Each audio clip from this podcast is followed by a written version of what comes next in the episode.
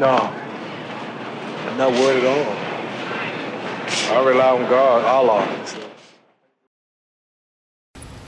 All right, Chef Assalamu. We got a very unique prop that's specially in honor of you. Wow. So we want to get That's a good. I think we gotta get a I just I, I need a I need a ship with it as well. exploring history. This is and this is the we gotta get a nice picture with uh, the sheikh like this. Wow. And then we're gonna have exploring history. And so the Prime Minister of Canada, Diefenbaker. This Okay. is from the museum, Diefenbaker Museum Wow. for Canadian history. This is what they used to use uh, back. I think he has it on there. Like And he's- it's, it's quite real. yeah, Yeah, yeah, oh, Even it's- even the vision is. Uh, on the side it'll say. get a nice work. portrait one. You know. wow. That's amazing. Especially the ones on pirates, and you know there is a movie called Amazing Grace. It's one of my favorites. It's about the abolition of slave trade, and uh, even those guys used to use instruments. And most importantly, um, in the British, not the British Museum, Victoria and Albert Museum, there is a telescope uh, which belonged to Tipu Sultan. Looks exactly the same, clearly produced in the 18th Yeah. century. It's an, 18, it's an 18th century product. And uh, he, he was very modern in using technology and, and taking advantage of it. You know? So, what a present. Thank you so much, guys. Amazing. This, um, it really brings back a lot of, uh, how can I put it, memories. I mean, in terms of reading books and reading into history. I'm a historian by by nature, I would say. Okay, it's, it's part of my DNA. I don't know why, but I love history and I have a lot of passion for it. So I like historic objects. Um, people like modern cars and technology and gadgets and phones and stuff like that. People are into that kind of stuff. But nothing pleases me more than holding on to a historic object which is original from the past. It's something real. Basically, you're holding history in your hand. So that's why it's one of my obsessions to you know collect historic objects like manuscripts and coins and documents and things like that. What started your passion for Um, this? For collecting, for connecting with history? I, I would say my ancestral history. Um, I grew up looking at my ancestral library and um, I looked at books. We left behind some swords, even a spear, you know.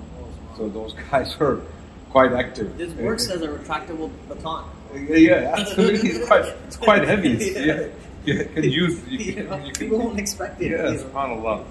And that's the kind of stuff uh, got me going history. You know, um, I started collecting coins as a young youngster, uh, and then collecting books.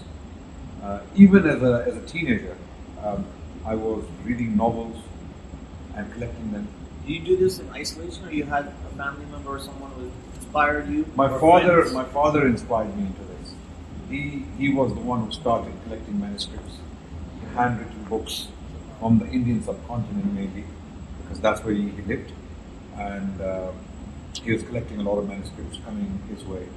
So that got me going into it, and my interest got triggered in 2005, and then I got involved, and alhamdulillah, since then it's been very, uh, how can I put it, active journey. Do you ever think about when you're holding a historical object about the person who made it, and just I always do. Put yourself in their mind? Absolutely. I, I even imagine myself sitting in that room where this person was writing this manuscript Yeah. and how long it might have taken that person to write it and what kind of ink he might have used, what kind of clothes was he wearing, what lamp was he using, okay, what kind of circumstances, what about winter, cold, summer, all these things take, taken into account. Um, you know, so you- you really have to put yourself in, in this. Even the coins, when I look at the coins, I imagine the the striking of those coins, people who are striking them, where were they striking them? You ever What kind of imagine you're holding the coin? You ever imagine, okay, you know, maybe one of the Sahaba touched this coin? Yeah, absolutely. And I have coins from that period. Uh, you, you may even see some of them uh, on this trip. Oh, inshallah. That's Yeah, Good yeah. foreshadowing. Yeah, absolutely, absolutely. The last companion died in 110. His name was Abu Tufail Amir bin Wathila. Uh, and he died, according to some reports, 105, some say 107, some say 110. So, uh, so nevertheless, he died past 100. And uh, coins minted in the 90s obviously were minted when he was alive. You know, we have identity crisis. So what do you think for uh, youth? Not just youth. People say youth all the time. It's not a youth problem. It's actually an ummah problem. We all Yeah. have this identity problem. I don't know if we want to save this for the podcast because it's like good conversation. Yeah, I think so. Because um, you know the, the differentiation he makes is like the way sometimes we present it.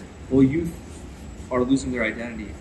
Well, if the generation before didn't also like they didn't instill it properly, then it's not just like an isolation and a vacuum. It's a chain, Yeah. right? That maybe it's the accumulation of identity being lost Mm. every single generation, Mm. and so now we're seeing a cumulative effect, or sometimes that effect is exacerbated when there's uh, a dramatic shift in environment. Mm. You know, I mean, like for example, Muslims living as minorities here, right? Yeah, Islamophobia. Yeah. I believe Islamophobia is one of the greatest catalysts. It's one of the greatest triggers to reignite uh, passion for Muslim identity. Uh, youth who would have uh, otherwise completely, um, they would have been ignorant about their history. Now uh, they are now discovering uh, their past, Yeah. and I believe it's similar to what happened in in the, in the U.S. Uh, when when Afro Americans were deprived of their history, their heritage, and they tried to rediscover it in the early 20th century when they had realized what brutality they had gone through. So similarly, uh, events like uh, oppression, I mean, not events like processes like oppression and uh, discrimination and hatred, uh, things like Islamophobia, let's say, uh, they do trigger people uh, into dis- into discovering who they are. What did they stand for? Maybe our elders didn't face that kind of uh, situation. We are facing those situations today Yes. because we live in a hostile environment. The media has created it, but Allah works in wonderful ways. Sometimes you need uh, Pharaoh to wake uh, Banu Israel up, you know. You need Pharaoh to to bring about a Musa. We, our history is full of incidents like this, where people got oppressed, they got cornered, and they suddenly woke up to their their, their origin, their Yeah. identity, their faith. Actually, it's interesting how you mention uh, the case of the African Americans because what hap- what happened with them, the evolution that we saw, especially uh, with you know their civil rights movement in the 1960s and the 1970s, is that prior to that, there was almost a feeling of self hatred Mm. because they looked upon their history as something lowly, uh, something that is that they're- they should be proud of. Uh, they looked at Africa, for example, as being something that's backwards, and we want to be. We're lucky to be here in more advanced civilization and things like that. What happened in the '60s and '70s is that they revived this Pan Africanism Mm. and like uh, appreciation for African culture, African history, and that was synonymous. That happened in parallel with them reviving that self confidence. Like you, you understand what I'm saying? Absolutely. So it it's almost like it's needed. Mm. You know what I mean? It's That's it's needed for that identity and that revival. Is that you need to appreciate, know your history, and be proud of your history. Yes. Because it seems like the colonizer makes you hate yourself Yeah. by making you hate your history and not knowing your history. That's right. That's right. I mean, right now, as we speak, even Muslims are being conditioned into thinking that our history is not all that great. Uh, Muslims did not achieve all that. Uh, there is another view, let's say, or there are nuances. Sometimes people speak in academic terms, Yeah. and they're just trying. They're trying to undermine Yeah. your history and your heritage, Yes. right? That's why it is it is necessary for us to rediscover. Okay, and don't forget, behind the '60s and the '70s were people like uh, uh, Marcus Garvey, Yes. right? Uh, there were there were people who woke up Yes. and they realized what was happening, so they started to talk about it. Uh, and the first thing is to talk about it, talk about the problems, talk about the history, and uh, and what caused those things to happen, and then how can we resolve those things? How can we prevent these things from happening again? So, past 200 years for the Muslims have been very tough. Uh, colonialism and then post-colonialism. We're still going through a period of uh, partial colonialism in many ways. So we need to really understand what colonialism was, what it did, how it was done, and then once you understand all of that, you can you can predict a better future for ourselves. When we're looking at identity, it seems that people think that it's something that's like like the identity crisis happening now, but older generation is not going through identity crisis or didn't have an identity crisis. But it seems more towards like the the notion that you know that identity is a constantly changing thing. So Yeah. even like I've seen our uncles and aunties get addicted to phones Yeah. today more Mm. than even youngsters. Like uh, I was uh, like you know we're, we were eating breakfast of course. I noticed that like a lot of older people are just on like older meaning like you know above sixties and stuff on their phones. So their identity and the way that they shape and see themselves now, and the way that they operate on a daily basis, the way they see the world now, is uh, has also changed. But almost I feel like we bought into valuing capitalism Mm. and the values of capitalism to the point where people will not see Islamic history as something that should be part of their their their identity and something they need to invest in because they don't see the value in it.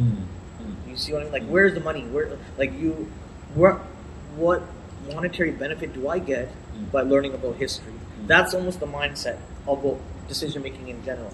You don't understand the utility of knowing history.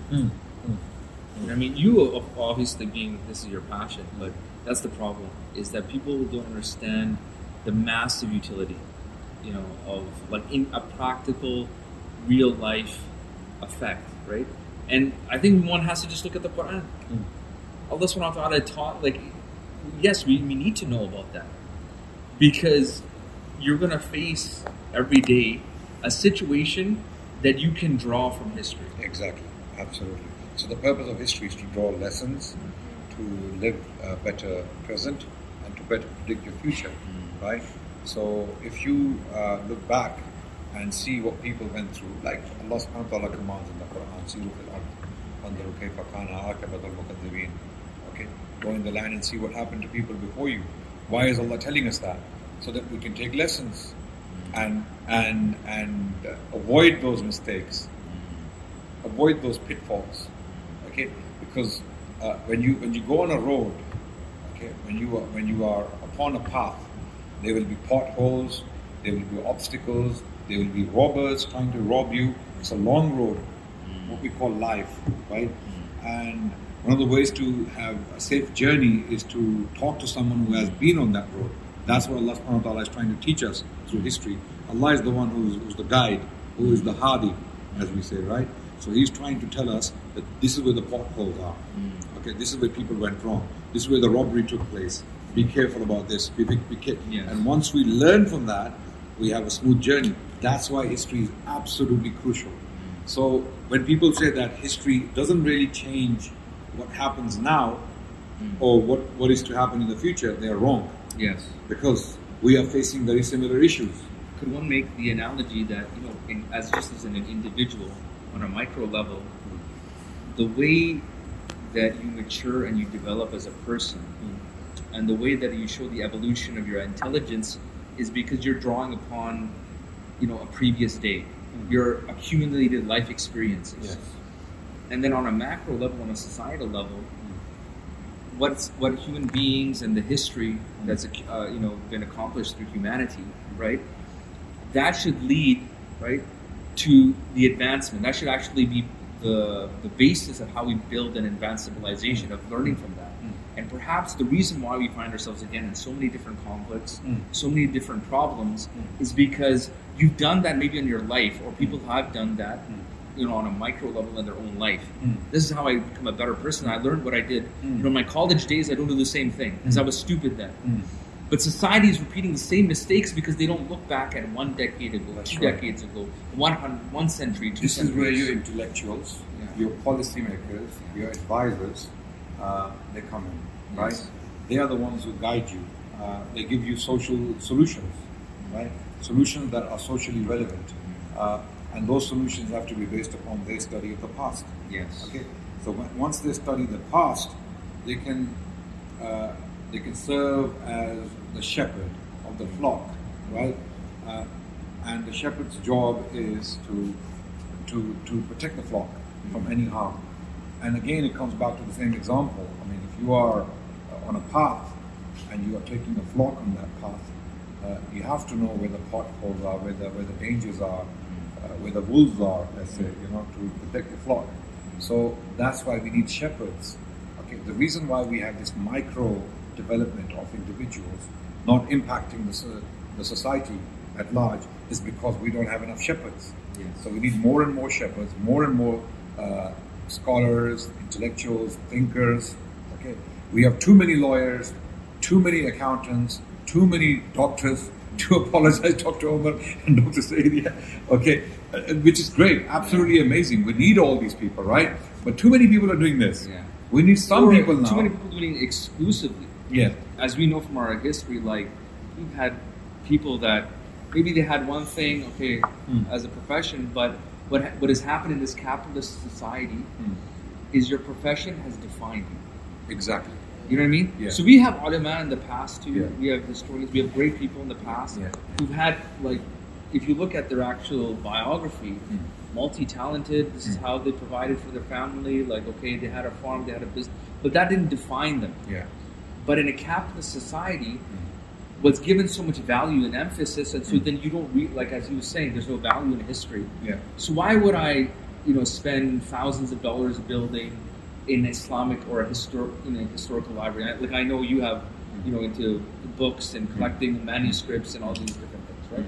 What what's the what's going to be the monetary benefit of that, Mm. right? Yeah, yeah. So I think that's also I think the the the zeitgeist of what's Mm. you know kind of enve- enveloping everyone today, like drawing Mm. everyone in today. Mm. That's an important distinction. Like people think your identity today is like who you are and what you do have become synonymous terms. Yeah, yeah. When Yes. actually it can be different. That's right. What you do doesn't necessarily mean that's who you are, Exactly. right?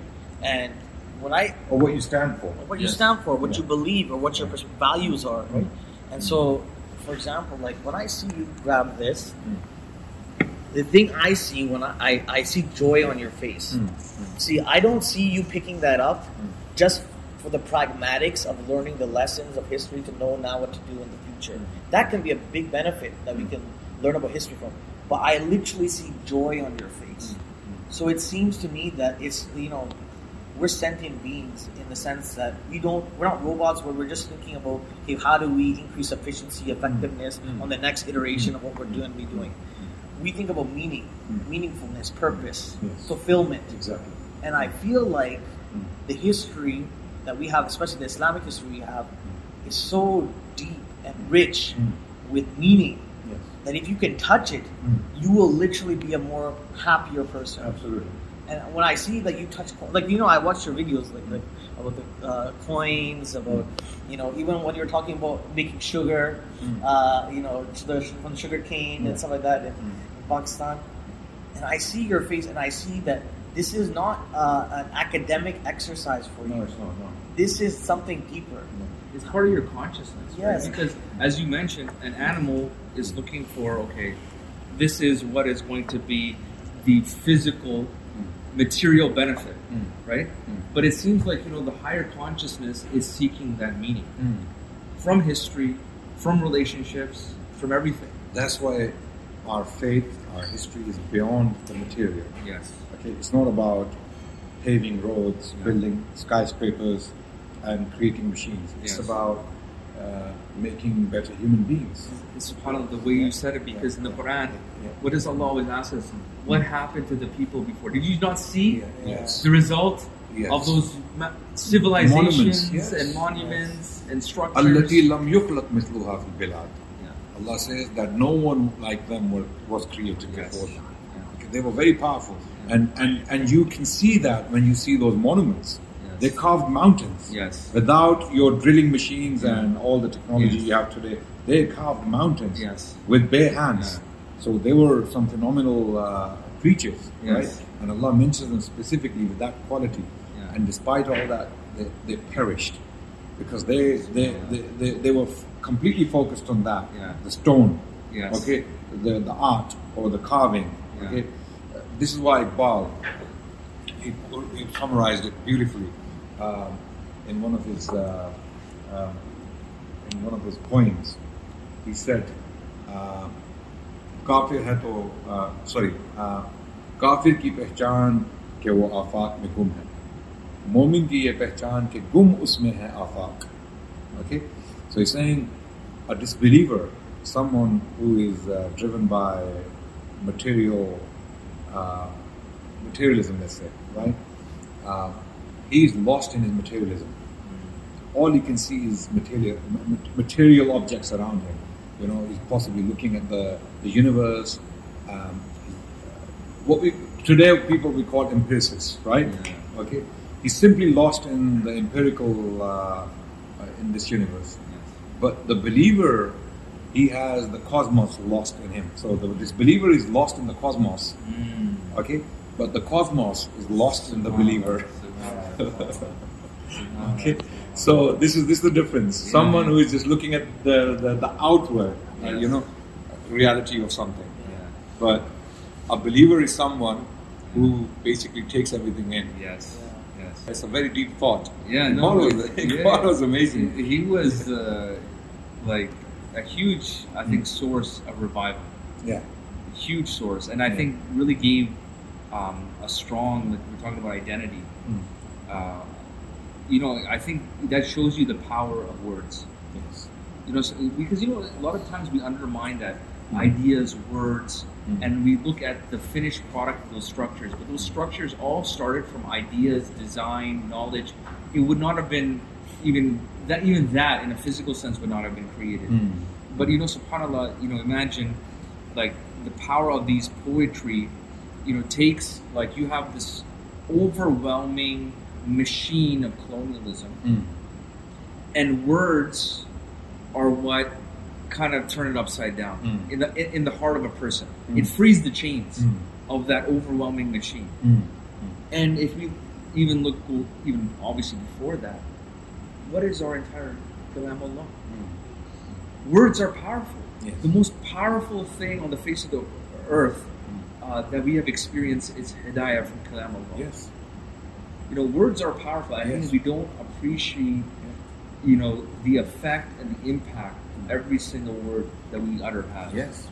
Absolutely. And the thought, if you put thought into it, hmm. and you put, like as we were talking about the tadabbur and tafakkur and looking at everything, the way that those words can change a human being and society. Absolutely. Uh, Islamic civilization from Spain to China was a product of these words. Yes. Quran is at the root of uh, uh, what we call the Islamic civilization. So the Quran is the seed, and the tree and the fruit is what we call the Muslim civilization. Yes. So without the Quran, there is no Islam. Without without Islam, there is no Islamic or the Muslim civilization. Mm. Okay, so what happened uh, from Spain to China for let's say over a thousand years Mm. is a direct product of words, kalamullah. Yes. Words were uttered Yes. in the seventh century in Arabia by let's say an unlettered Mm. shepherd or a simple man. Mm. Okay, uh, simple because of his living style, not simple in the mind. Course, he was a very sophisticated person. Allah guided him. Allah subhanahu wa taala revealed to him, and he became um, a teacher, a guide. And his words, or words that came through his mouth, uh, through revelation and inspiration, those words completely transformed not only his own people, but the people around those people. And within a century, within a century, uh, these very words created civilization of an unprecedented scale. Subhanallah. The largest chunk of land ever ruled by a people uh, to date. Yes. Okay, within a century. Yes. That and and this is why the Muslim civilization was a phenomenon. Mm. Okay, And you know what I, I, I reflect upon this when you're talking about the civilization part of it is that if you were going to train today governance, Mm. people to govern, Mm. Political science, say political science courses, university, Mm. right? So this is, and then you have people who are ambitious, enthusiastic, I want to be leaders, I want to be get, get into politics, I want to have a different position, be member of parliament, whatever. Hmm. and so you you look at okay, this is maybe how government works, and so hmm. you're looking at it at that specific narrow scope, Mm. right, hmm. and how to accomplish that. But subhanallah, if you look at how the Sahaba radiallahu anhum achieved position of government governance across huge swaths of the world, it wasn't told specifically this is how a government needs to be structured, Mm. but rather it went to the core of what should, uh, should the purpose of that government be. Yeah, and the, And that should be to fulfill the purpose, right, of Yeah. one's life. and and underlying principles. Yes. given. not not the entire structure necessarily, exactly. but the guiding principles, the para- uh, what we call the parameters. yes. They were given uh, so that we can uh, uh, have a system yeah. governed by these rules. Yes. So the rules were defined, yes. okay, not necessarily the details of the system. Yeah, like, say. like Yeah. say the how. Like how are we going to implement? Like we have these Exactly, rules, yeah. but then again, those rules are dependent on fundamental principles. Yes, exactly. You know what I mean? Yeah. But you know, for example, what would work in Hijaz is not going to work in Asham. Yes. You know, at that moment, or in Yemen, Yeah. or you know, in uh, in other areas, uh, in Azerbaijan. Yeah. You know what I mean? But you take that that meaning, and then you can take and those fundamental principles, and you can go anywhere. And that I think is more powerful governance Yeah. than just knowing the details and the minutia Mm. of how a bureaucracy, for example. Yeah. And that's why Islamic civilization was so color- colorful. Yes. It ruled uh, over different people uh, from different ethnicities with different languages, and it ruled effectively and brought people together, and really brought out the true potential of the people. Yes. They were able to exercise their cultures, Yes. uh, their norms Yes. under the umbrella of Islam, even if they didn't, even if they didn't accept Islam. Yes. They, bec they, they became immersed within the Islamic civilization, and there are so many the Jewish people Yes. the Jewish people survived for over a thousand years under the Muslim protection. Yes. Okay, and the golden age of the Jewish people was in Al Andalus in Spain, mm. right? For nearly three centuries, the Jewish people prospered and they flourished and they blossomed. Mm. The word blossomed Yes. is very important. Okay, it is one thing to survive; it is another to blossom. Okay, and hence the hence the the, the notion of the golden age, Yes. so called, right? Uh, where some of the best poets, some of the best intellectuals, philosophers, theologians, politicians, statesmen, okay, military generals. I'm specifically talking about the Jewish people. Yes. I'm not talking about the Muslims. Yes. Yes. Okay, uh, and all of this was achieved within those three centuries in Al-Andalus. Mm. How, how does that happen? It's- even though they are not part of the faith that facilitates all this. Yes. So, on that note, let's move to the podcast Uh, yeah. and save some We'll keep- save, we'll save some information We, for the we gotta embed podcast. this. Uh, we gotta embed some conversation, inshallah. Assalamu alaikum everyone, Adnan Rashid here. I just want to request that every single one of you must subscribe to Life Haq uh, podcast YouTube channel. A lot of amazing content is going to come up. A series on Ottomans is already there. So watch this space and subscribe. Do not miss this opportunity to be exposed to amazing content on Islamic intellectual history and the history of Islamic dynasties and all of that. So Life Hack is your channel. Subscribe. Assalamu alaikum.